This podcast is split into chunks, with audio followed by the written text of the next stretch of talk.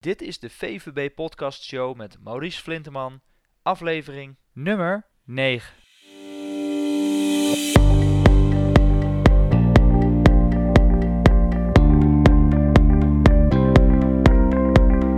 Welkom bij de VVB Podcast Show, waarin je luistert naar experts die je voorzien van de beste informatie, tips en tricks om het rendement op je vermogen te optimaliseren.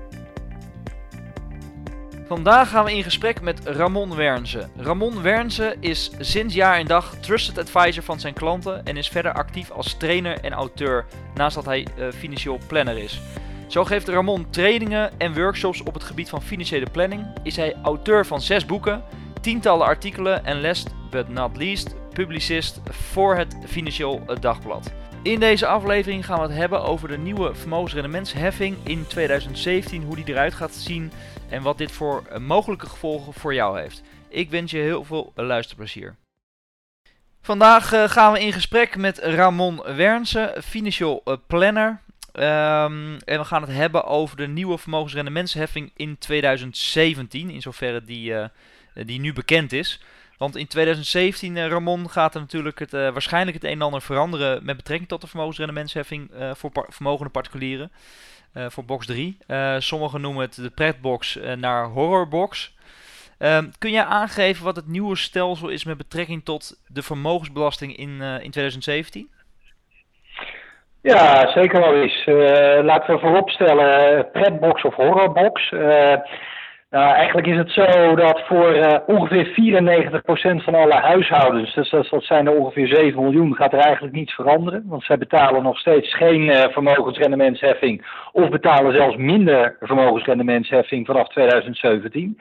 Dus dat betekent dat we een kleine groep van inderdaad vermogende uh, mensen overhouden. Dat zijn er dus ongeveer 6% van, onze, van onze, al onze huishoudens. Die gaan inderdaad meer betalen. Ehm nou ja, en dat, uh, ja dat, dat, dat is inderdaad het geval. Ja. En die uh, 6% dat zijn dus de, ja, met name de vermogende mensen?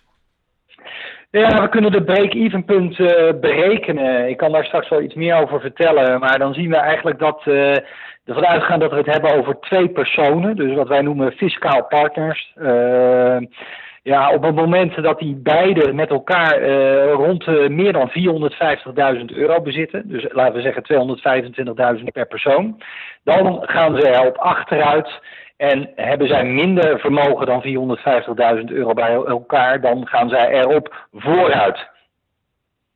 En uh, dat voorbeeld, hè, want je zegt 450.000 euro.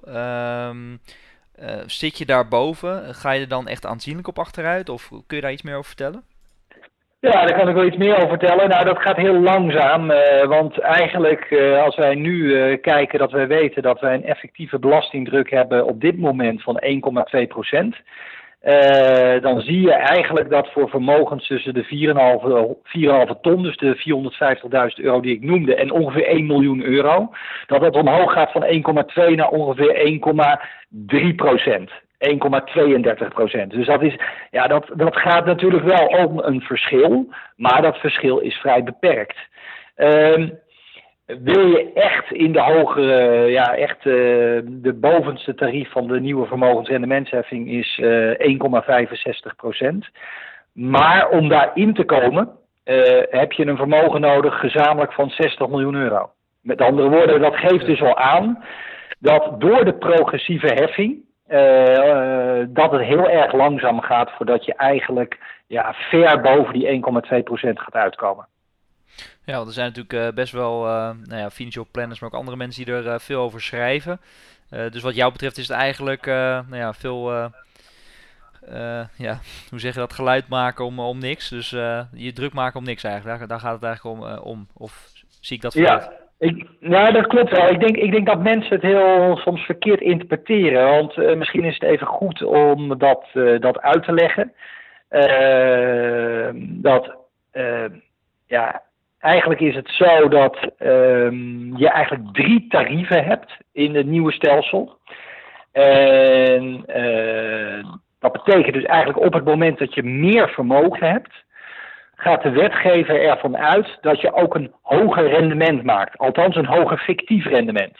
En dat betekent doordat je een hoger fictief rendement maakt en de belastingdruk in box 3 blijft 30%, betekent dat je automatisch meer gaat betalen. Ehm, maar eh, omdat het een progressief tarief is, uh, betekent dat je ook een, een, opstaptarief hebt en je kunt het verdelen over twee vermogens. En dat betekent dus eigenlijk dat je heel veel moeite moet doen om in het hoogste tarief te, er daadwerkelijk terecht te komen. Dus mensen lezen nu, uh, als ik een vermogen heb van meer dan 1 miljoen euro, dan uh, word ik afgerekend op een forfaitair rendement van 5,5 procent. 30% over die 5,5% is 1,65%. Maar wat ik net al aangaf, doordat, je een, doordat het een progressief tarief is, betekent eigenlijk dat je uh, heel veel moeite moet doen om daadwerkelijk op die 1,65 uit te komen.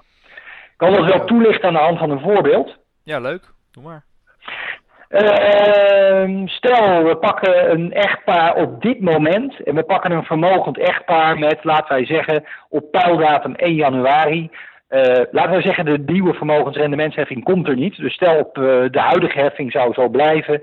En ze hebben op pijldatum 1 januari 2017 hebben zij een box 3 vermogen van 1,5 miljoen euro. Dan is het op dit moment zo dat je daar die vrijstelling af moet halen. En die vrijstelling in 2016 is, laten we zeggen, uh, een kleine 25.000 euro. Uh, om precies te zijn is het 24.437 euro. Dus dat betekent dat je gezamenlijk een vrijstelling hebt van, laten we zeggen, een kleine 49.000 euro. Die kunnen we van die anderhalf miljoen afhalen en dan hou je ruim 1.450.000 euro over. 1,2% daarover, of als we het goed willen doen, is het eigenlijk 4%. We gaan, eh, iedereen wordt geacht 4% rendement te maken over die 1,4 miljoen euro ruim. En daar 30% van is 1,2. Betaalt men op dit moment aan belasting 17.413 euro. Dus laten we zeggen een 17.500 euro. Op het moment dat we dezelfde rekensom zouden maken in de nieuwe box 3-heffing, dus diezelfde anderhalf miljoen, de vrijstelling gaat iets omhoog, die gaat naar 25.000 euro per persoon. Betekent dat je uh, samen 50.000 euro hebt, dan hou je 1.450.000 euro over. Op het moment dat je nu door die schijven heen gaat lopen, dan zou je aan het einde van de rit zou je gaan betalen uh, ongeveer, uh, wat is het, uh, in plaats van in de oude stelsel was het 17.413 euro, ga je nu, even kijken hoor, 2100 euro ongeveer meer betalen. Ja, ja. 21, 2175 euro meer betalen om exact te zijn. En dat betekent eigenlijk dat het gaat om 13% meer belasting. Dus uh, 17.000 eh, ten opzichte van in het andere stelsel, uh, wat was het, ruim, ruim of 2200 euro verschil. Sorry. Ja, dus het gaat om 2200 euro meer belasting in dit voorbeeld. En dat is dan vanaf een bedrag van, nou ja, je gaf bijvoorbeeld anderhalf miljoen bij elkaar. Um, hè, dus uh, dat is 6% van de mensen die uh, nou ja, boven die 4,5 ton zit, die uh, heeft er nadeel van. Nou, de bedragen vallen dus, als je het echt zo doorrekent, valt dat reuze mee. als In dit geval gaat het om mensen van anderhalf miljoen euro. Dus dat betekent eigenlijk al dat je dan nog maar praat over 2% van alle huishoudens. Ja, Kortom, dat gaat om 150.000 huishoudens op de 7,5 miljoen die we er hebben.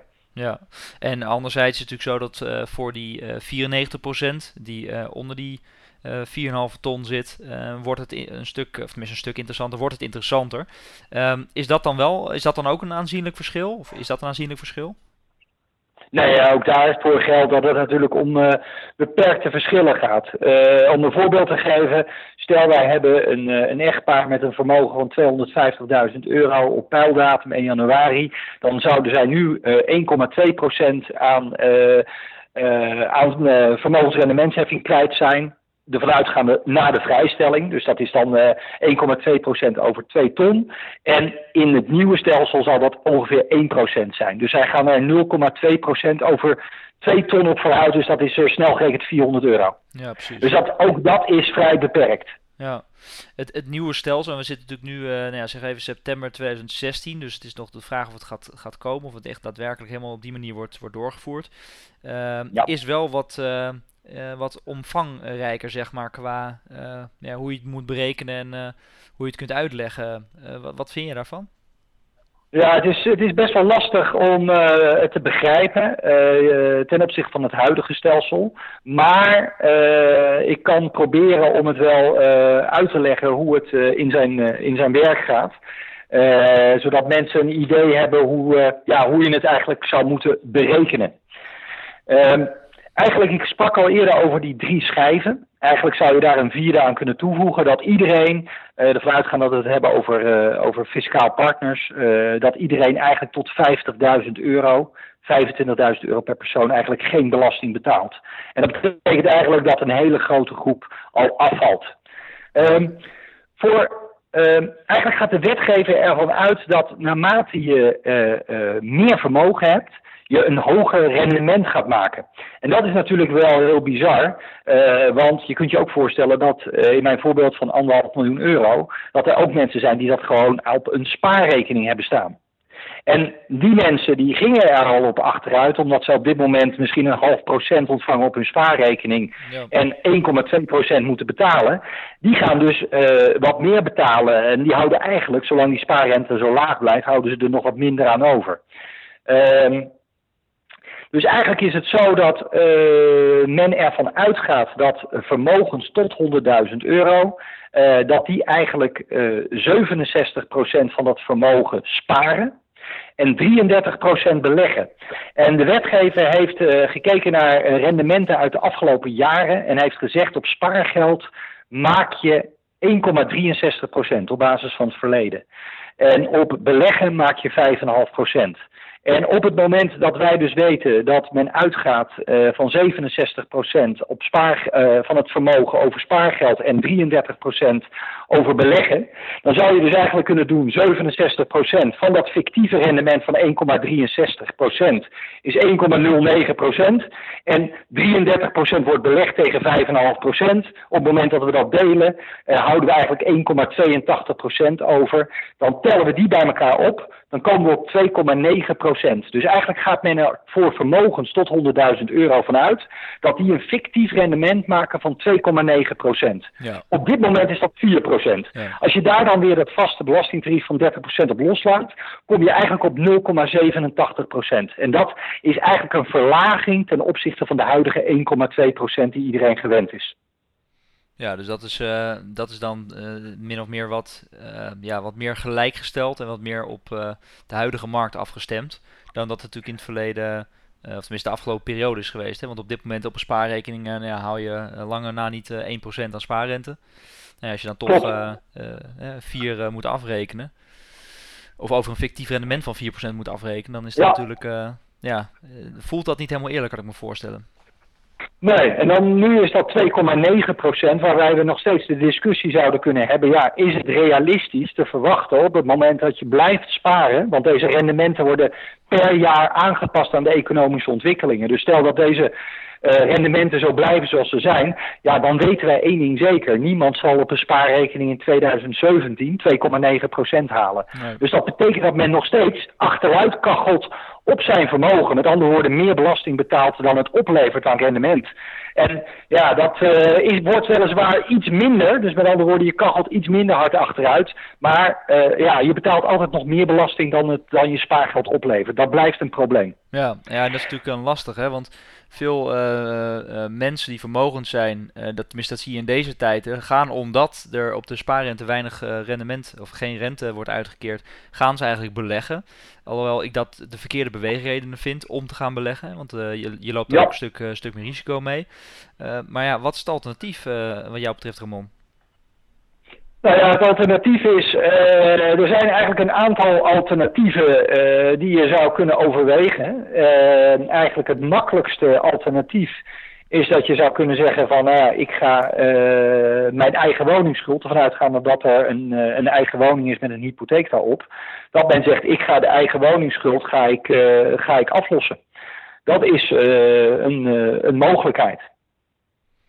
En is dat dan wat jou betreft de ene enige mogelijkheid? Want het is natuurlijk wel zo dat op het moment dat jij je hypotheek aflost, uh, heb je geen fiscaal voordeel meer. En anderzijds zit je vermogen in de stenen. En dat is niet in elke situatie natuurlijk gewenst. Uh, is dat dan de enige manier om ermee om te gaan? Of zijn er nog meer uh, alternatieven? Ja, er zijn nog meer alternatieven. Daar, daar zijn de, veel adviseurs op dit moment ook mee bezig, omdat die pijldatum van 1 januari 2017 natuurlijk vrij dichtbij komt.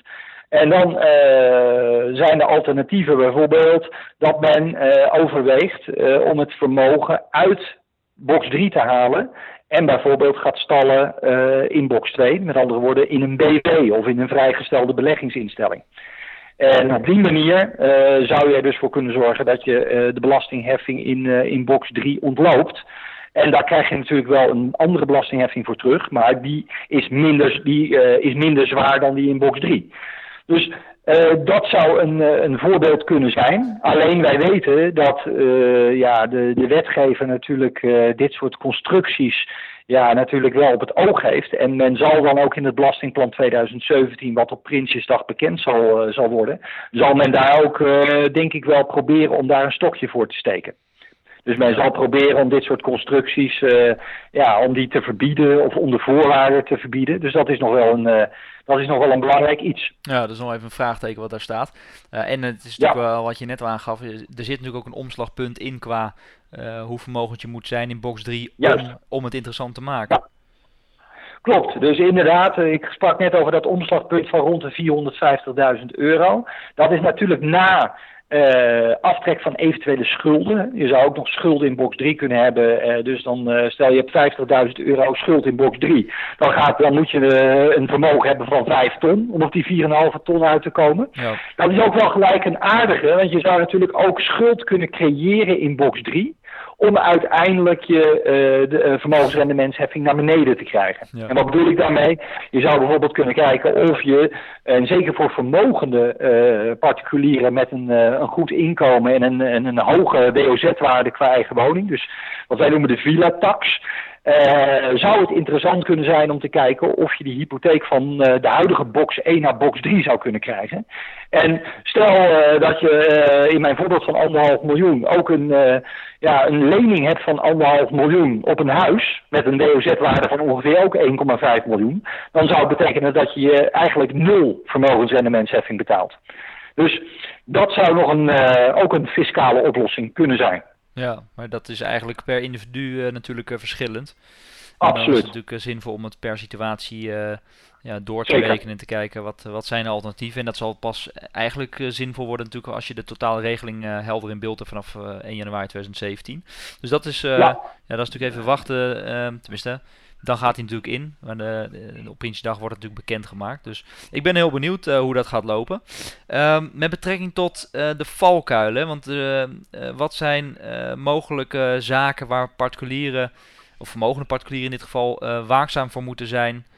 of waar ze mogelijk tegenaan kunnen gaan lopen um, met betrekking ja. tot deze regeling?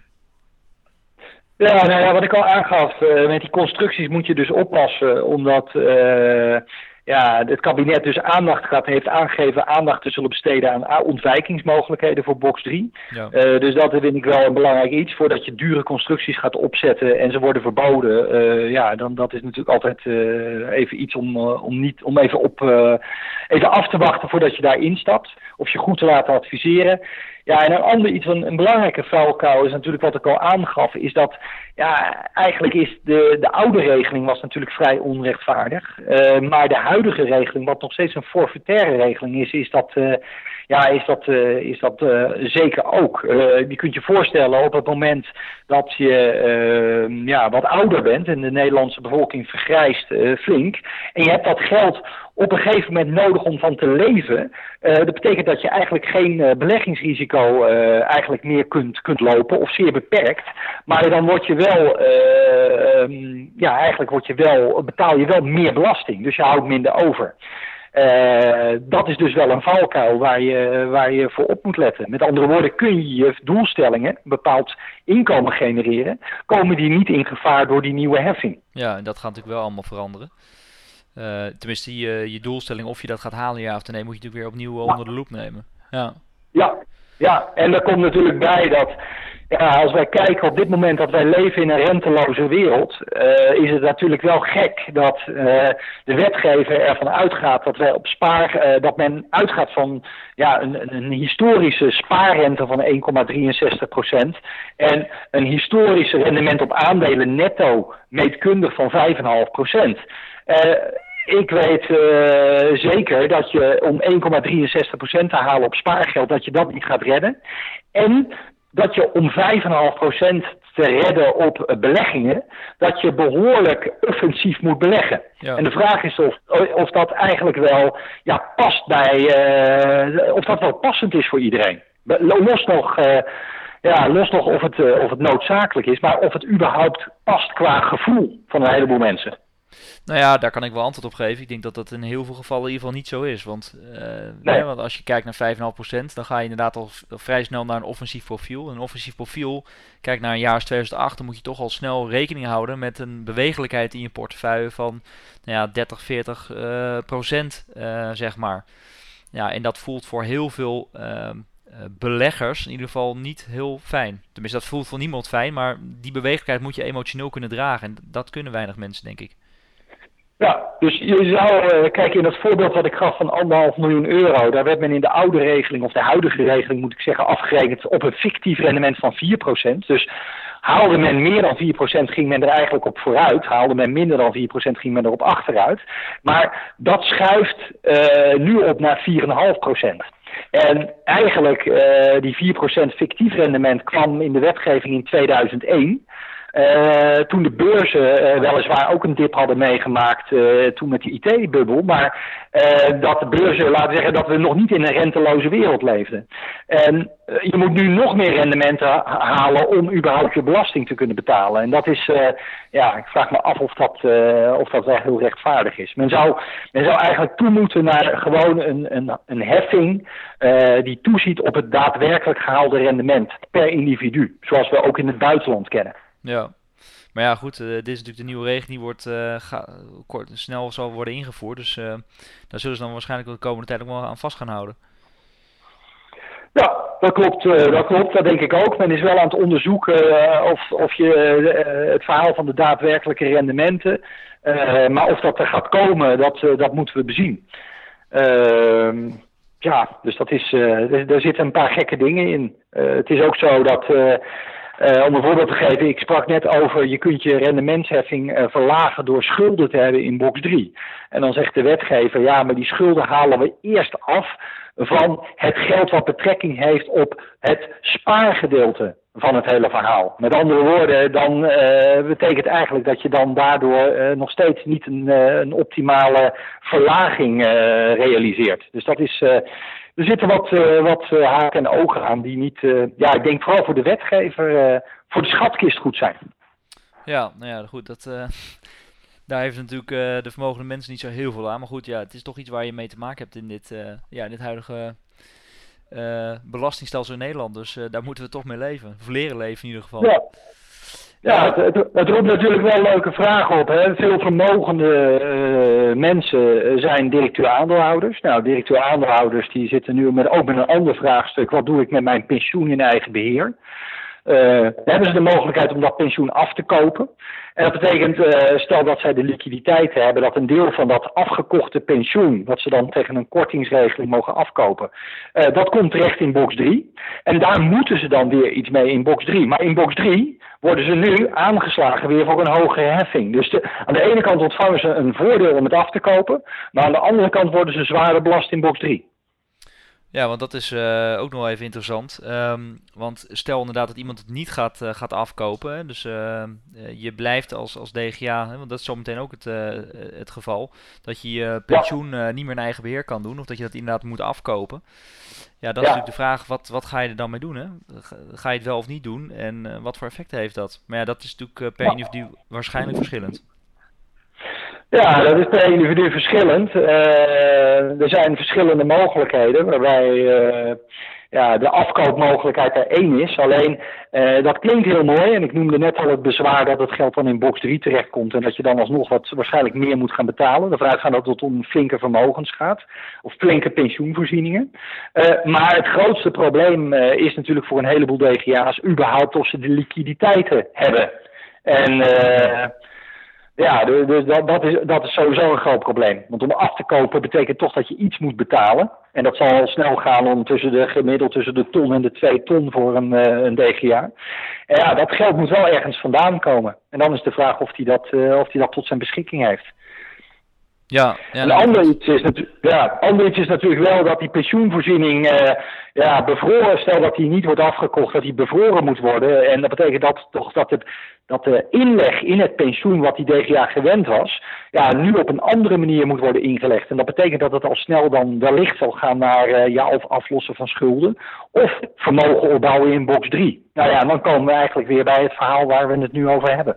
Ja, ja kortom, er gaat uh, voor de vermogende particulier, maar ook voor de DGA gaat er in ieder geval een, een hoop veranderen. Uh, in ieder geval iets wat ze onder de loep moeten nemen, voor het nieuwe jaar. Ja, ja dat, is, dat klopt. Kijk, de, oude, de huidige vermogensrendementsheffing, daar was natuurlijk een heleboel kritiek op. Maar had één voordeel voor mensen die risico wilden nemen, althans wilden streven naar een hoger rendement, is dat als je meer haalde dan 4%, dat je belastingdruk eigenlijk laag werd. Uh, je werd afgerekend op 4% op dit moment. De belastingdruk is 30%. Dus als jij een rendement had van 8%, dan is je belastingdruk geen, uh, geen 4%. Of sorry, geen 30%, maar is je belastingdruk 15%. Uh, dus voor die mensen was het eigenlijk heel, heel voordelig. Laat staan de, de wat meer vermogende particulier die wilde beleggen. Voor de andere uh, particulier die niet wilde beleggen was het nadelig, want die werd afgerekend op 4%. Nou, die maakte bijvoorbeeld 1%. En die kreeg in één keer een belastingdruk om zijn oren van geen 30%, maar 120%. En in de inkomstenbelasting betaalde die misschien 35 of 40%. Dus hij betaalde drie keer zoveel belasting in box 3, vanuitgaan dat hij wat meer geld had dan 50.000 euro dan in box 1. Maar men was zich daar niet bewust van. En uh, nou, die mensen die gaan nu iets minder belasting betalen. Dus dat is, uh, ja, dat, dat is een, een voordeel. Maar of dat echt heel veel zoden aan de dijk zet, uh, dat waag ik te betwijfelen. Ja, nee, precies. Want Ramon, jij bent natuurlijk naast dat je financieel planner bent, ben je ook auteur en heb je dus je eigen boek geschreven en schrijf je ook regelmatig voor het Financieel Dagblad. Ja. Kunnen mensen met dit soort vraagstukken nog wel steeds bij jou terecht? Ja, absoluut. Uh, die vraagstukken, deze vraagstukken over pensioen in eigen beheer en box 3, waar we net uh, over spraken, die, dat zijn onderwerpen die ik, ja, ik zou bijna zeggen niet dagelijks, maar wekelijks op mijn bordje krijg van, vanuit verschillende richtingen. En nou ja, daar proberen we altijd met mensen mee te denken. maar je ziet wel op het moment dat je er integratief naar gaat kijken, dat je linksom of rechtsom toch belast gaat worden. En dat is wel grappig. Een heleboel mensen denken van, nou ja, ik heb hier een voordeel. Hè, bijvoorbeeld, ik kan mijn pensioen afkopen. Dan krijg ik uh, een korting van 34,5 procent. Met andere woorden, ik word maar belast over, over 65,5 procent. Uh, maar ze vergeten dat het geld dan dat ze liquiditeiten moeten hebben, vrij moeten maken, dat ze die niet kunnen gebruiken voor investeringen. Dat ze, uh, of ze moeten het weer lenen, maar dan moeten ze weer rente betalen. En die rente is dan weer hoger dan de lage rente die je betaalt bijvoorbeeld op hypotheken. En als ze het afkopen, komt dat geld in box 3 terecht, waar ze weer meer belasting moeten betalen.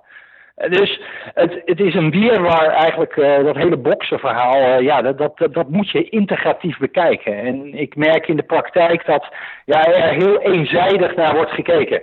Ja, ja en dat het dus ook uh, dat, ja. lastig is om een eenduidig antwoord op te geven, dat, omdat het gewoon per situatie gewoon heel erg verschillend is.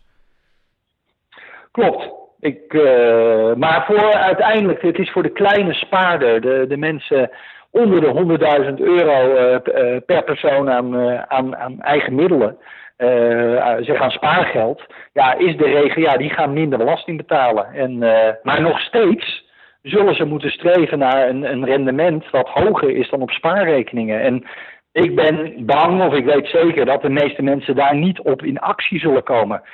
En op het moment dat die 100.000 euro, laat zeggen dat het ook veel om ZZP'ers gaat, en die 100.000 euro, dat die bestemd is om over 20 jaar met pensioen te gaan, en dat geld staat nu op een spaarrekening, uh, nou ja, ook al is het de hoogste spaarrekening van 0,9% dan nog zullen ze hun pensioen niet goed kunnen gaan, goed kunnen gaan invullen. En ik vind het jammer dat, uh, ja, daar is, gewoon, daar is eigenlijk veel meer aandacht uh, voor nodig. Ja, dus hopelijk wordt die ook uh, gegeven de komende tijd. Daarvoor denk ik goed dat we, ja, dat we op dit uh, onderwerp nieuwe vermogensrendementsheffing in 2017 uh, zijn ingegaan. Omdat het toch bij heel veel mensen vraagtekens oproept. En ja, in ieder geval heel goed dat jij daar jouw antwoord op hebt kunnen geven. Um, als laatste, Ramon, want daar vragen we altijd naar in onze podcast. Um, wat is de belangrijkste levensles die jij hebt geleerd tijdens jouw werkzame leven als financieel planner, die jouw leven volledig op zijn kop heeft gezet? Oeh. Ja, nou ja, mijn, mijn, ja, ik zeg altijd, mijn motto is zonder financiële planning zul je je doelstellingen niet realiseren. Uh, dat is denk ik een hele belangrijke. Um, en een ander is, in het kader van waar we het vandaag over uh, hebben gehad, is denk ik dat je mag zeggen dat je je lange termijn doelstellingen, bijvoorbeeld uh, het genereren van een bepaald inkomen over bijvoorbeeld 10 of 20 of 30 jaar, dat je die niet kunt behalen zonder rendement. Uh, dus je hebt rendement nodig om het leven te blijven leven wat je nu leidt. En uh, ja, dat zullen mensen zich bewust uh, moeten gaan worden. dus ik zou bijna zeggen, ja, er moet een vorm van, van rendement. Men moet meer streven naar, naar rendement. Ja, om het vermogen in ieder geval in, intact te kunnen houden. Ja. ja. En, en ja, men moet niet, uh, men moet niet uh, ja, eigenlijk zich uh, blind staren op pensioenen. ik denk dat een heleboel mensen nu al de laatste jaren wijzer zijn geworden dat ze weliswaar aan pensioen meedoen, maar dat dat niet wil zeggen dat als je meedoet aan pensioen dat je ook een goed pensioen hebt. En de verantwoordelijkheid komt steeds meer te liggen bij, bij het individu. En in landen waar we dat zien, waar dat al veel langer het geval is, waar dat gewoon in de, in, in, de, in de identiteit en de, van de mensen zit, ja, zien we toch dat, dat, dat die mensen ja, toch allemaal uh, toch wel beleggen. Naast natuurlijk een buffer hebben op een spaarrekening. En uh, nou ja, Nederland uh, komt daar heel langzaam achteraan. Maar ik denk ook dat wij met z'n allen, ook de, de minder vermogende mensen, iets opzij mo moeten zetten. Niet alleen op een spaarrekening, maar bijvoorbeeld ook op een beleggingsrekening. Of op een andere manier vermogen opbouwen. Ja, dus als ik jou zo beluister, dan uh, zou het zomaar gaan kunnen dat er in de toekomst uh, steeds meer mensen bij komen die, uh, die gaan beleggen. Op het moment dat mensen zich realiseren dat je rendement nodig hebt om je langetermijn doelstelling, en, en doelstellingen klinkt heel vaag, maar voor de meeste mensen zal de belangrijkste doelstelling in hun leven zijn: ja, kan ik het leven blijven leiden nadat ik gestopt ben met werken op het moment dat ik, uh, nou ja, laten we zeggen, 65, 70 ben in de toekomst? Uh, ja, dan zal men zien dat daar een hele hoop geld voor nodig is. En dat dat niet meer alleen komt uit wat pensioen. En ja, op het moment dat je dan uh, eh, 200 euro apart kunt zetten per maand, ik geef even een voorbeeld, ja, dan wordt dat nu allemaal op een spaarrekening gezet. Maar eigenlijk zou het mooier zijn om, uh, nou ja, in ieder geval de helft te zetten op een, uh, ja, een, een, een, een, bijvoorbeeld een beleggingsrekening die streeft naar een hoger rendement dan een half procent op dit moment. Ja, met de keerzijde natuurlijk, en daar ben ik altijd voorstander van om ook goed te belichten wat, wat de andere kant van het verhaal. En dat is natuurlijk, je hebt rendement, maar je hebt natuurlijk ook risico. Dat je wel bewust bent dat je op, op korte termijn of in de tussentijd bewegelijkheid gaat zien. En dat je daar dus ook echt een plan voor moet opstellen, omdat je anders ook van een koude kermis thuis komt. Absoluut, en vandaar ook dat ik het uh, met name heb over langetermijn doelstellingen. Met langetermijn uh, doel ik eigenlijk op, uh, nou ja, zeker 15 jaar, 20 jaar. Dus, dus dingen die, die ver in de toekomst liggen. Nou ja, daar, ik denk dat je daar uiteraard het beleggingsrisico hebt, maar dat dat, ja, je moet een vorm van risico lopen om te streven naar een bepaald rendement. Daar ontkomen we niet aan. Ja. En zeker in de tijden van de huidige renteloze wereld, ja, is er eigenlijk geen alternatief uh, voor beleggen. Althans, Aande of obligaties zijn natuurlijk moeilijk op dit moment, maar aandelen daarentegen, denk ik, die zijn nog steeds, uh, dat, uh, dat is nog steeds een goed alternatief. Maar men kan natuurlijk ook denken aan andere alternatieven. Men zou kunnen, ja, men zou kunnen aflossen op schulden, dat is, dat is natuurlijk de makkelijkste, maar men zou ook kunnen nadenken over nieuwe initiatieven zoals uh, ja, investeren in crowdfunding bijvoorbeeld, of in andere vormen van, van vermogensopbouw. Uh, dus ik denk dat er wel uh, wat, wat alternatieven zijn ja. waar, waar mensen naar kunnen kijken. Om in ieder geval te streven naar, uh, ja, laat ik zeggen, te, ja, die 2,9 procent. dat is wel het minste waar we naar moeten streven. Dus we moeten, moeten eigenlijk proberen die 3, 4 procent, moeten we eigenlijk wel proberen te halen gemiddeld per jaar. Ja, dus kortom, er, is, er gaat een hoop veranderen en het is belangrijk om, daar, om dat in ieder geval tegen dicht te gaan houden, is, is jouw advies.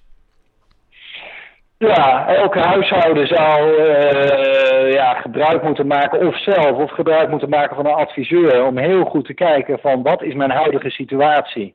Uh, uh, wat zijn mijn inkomsten, wat zijn mijn uitgaven, wat zijn mijn bezittingen, wat zijn mijn schulden en wat zijn mijn doelen. en wat is daarvoor nodig om die doelstellingen te realiseren? Of waar kan ik mijn financiën nog optimaliseren? Rekening houden met nieuwe wet en regelgeving waar we het vandaag over gehad hebben. En ik weet zeker, uh, uit mijn eigen praktijk blijkt, uh, of we nou hebben over hele vermogende mensen of minder vermogende mensen, dat in elk huishouden er altijd wel iets valt te optimaliseren. Ja, kortom, dat uh, kan ze geld besparen uiteindelijk onderaan de streep. Absoluut. Of geld besparen, of fiscaal iets slimmers doen, of, nou ja, of op een andere manier bijvoorbeeld rendement halen tegen een iets lager risico. Uh, er zijn verschillende opties. Uh, ja, dus er zijn verschillende opties uh, voor mensen om te, uh, om te bespreken. Absoluut. Ja.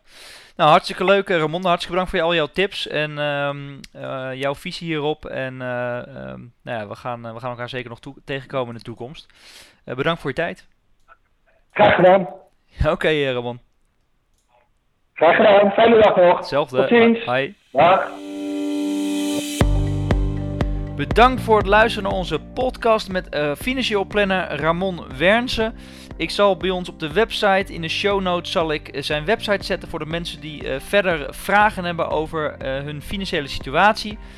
ga dan naar vuvb.nl slash 9, en dan is het cijfer 9. Ik herhaal vuvb.nl slash 9. Um, mocht je over de beleggingen vragen hebben of wil je daarin inhoudelijk meer weten, ga dan naar www.vuvb.nl slash beleggen. Ik herhaal vuvb.nl slash beleggen. Bedankt voor het luisteren en tot de volgende keer.